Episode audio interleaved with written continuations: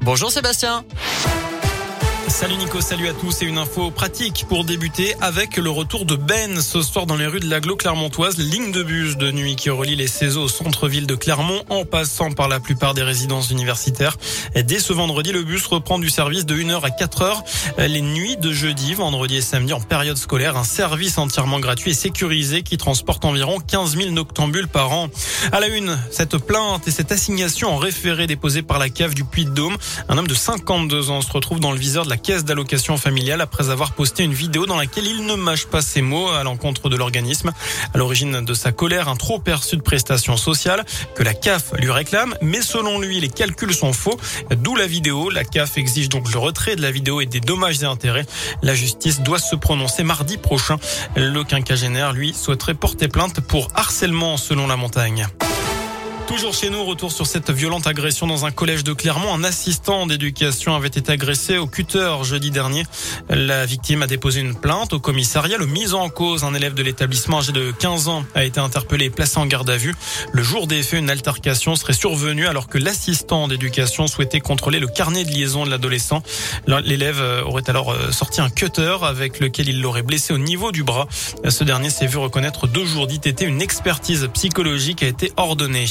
On reste au collège avec ces cas de harcèlement qui se multiplient depuis la rentrée. De nombreux élèves de 6e sont pris pour cible pour l'unique raison qu'ils sont nés en 2010.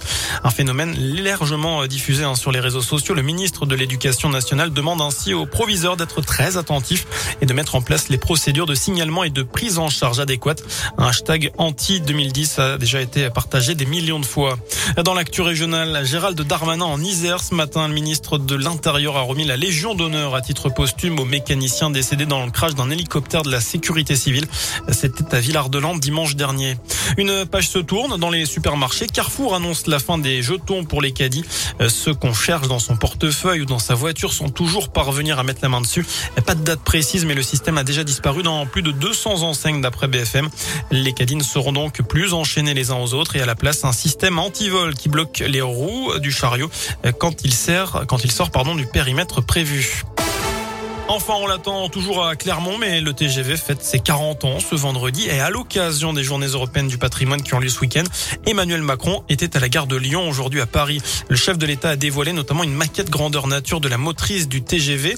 M, en l'occurrence, c'est le TGV du futur que la SNCF compte mettre sur les rails en 2024.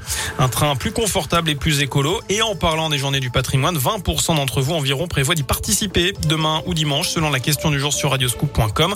12 millions de Français en profite en moyenne chaque année pour faire des visites. Voilà pour l'essentiel de l'actu. Très bon week-end.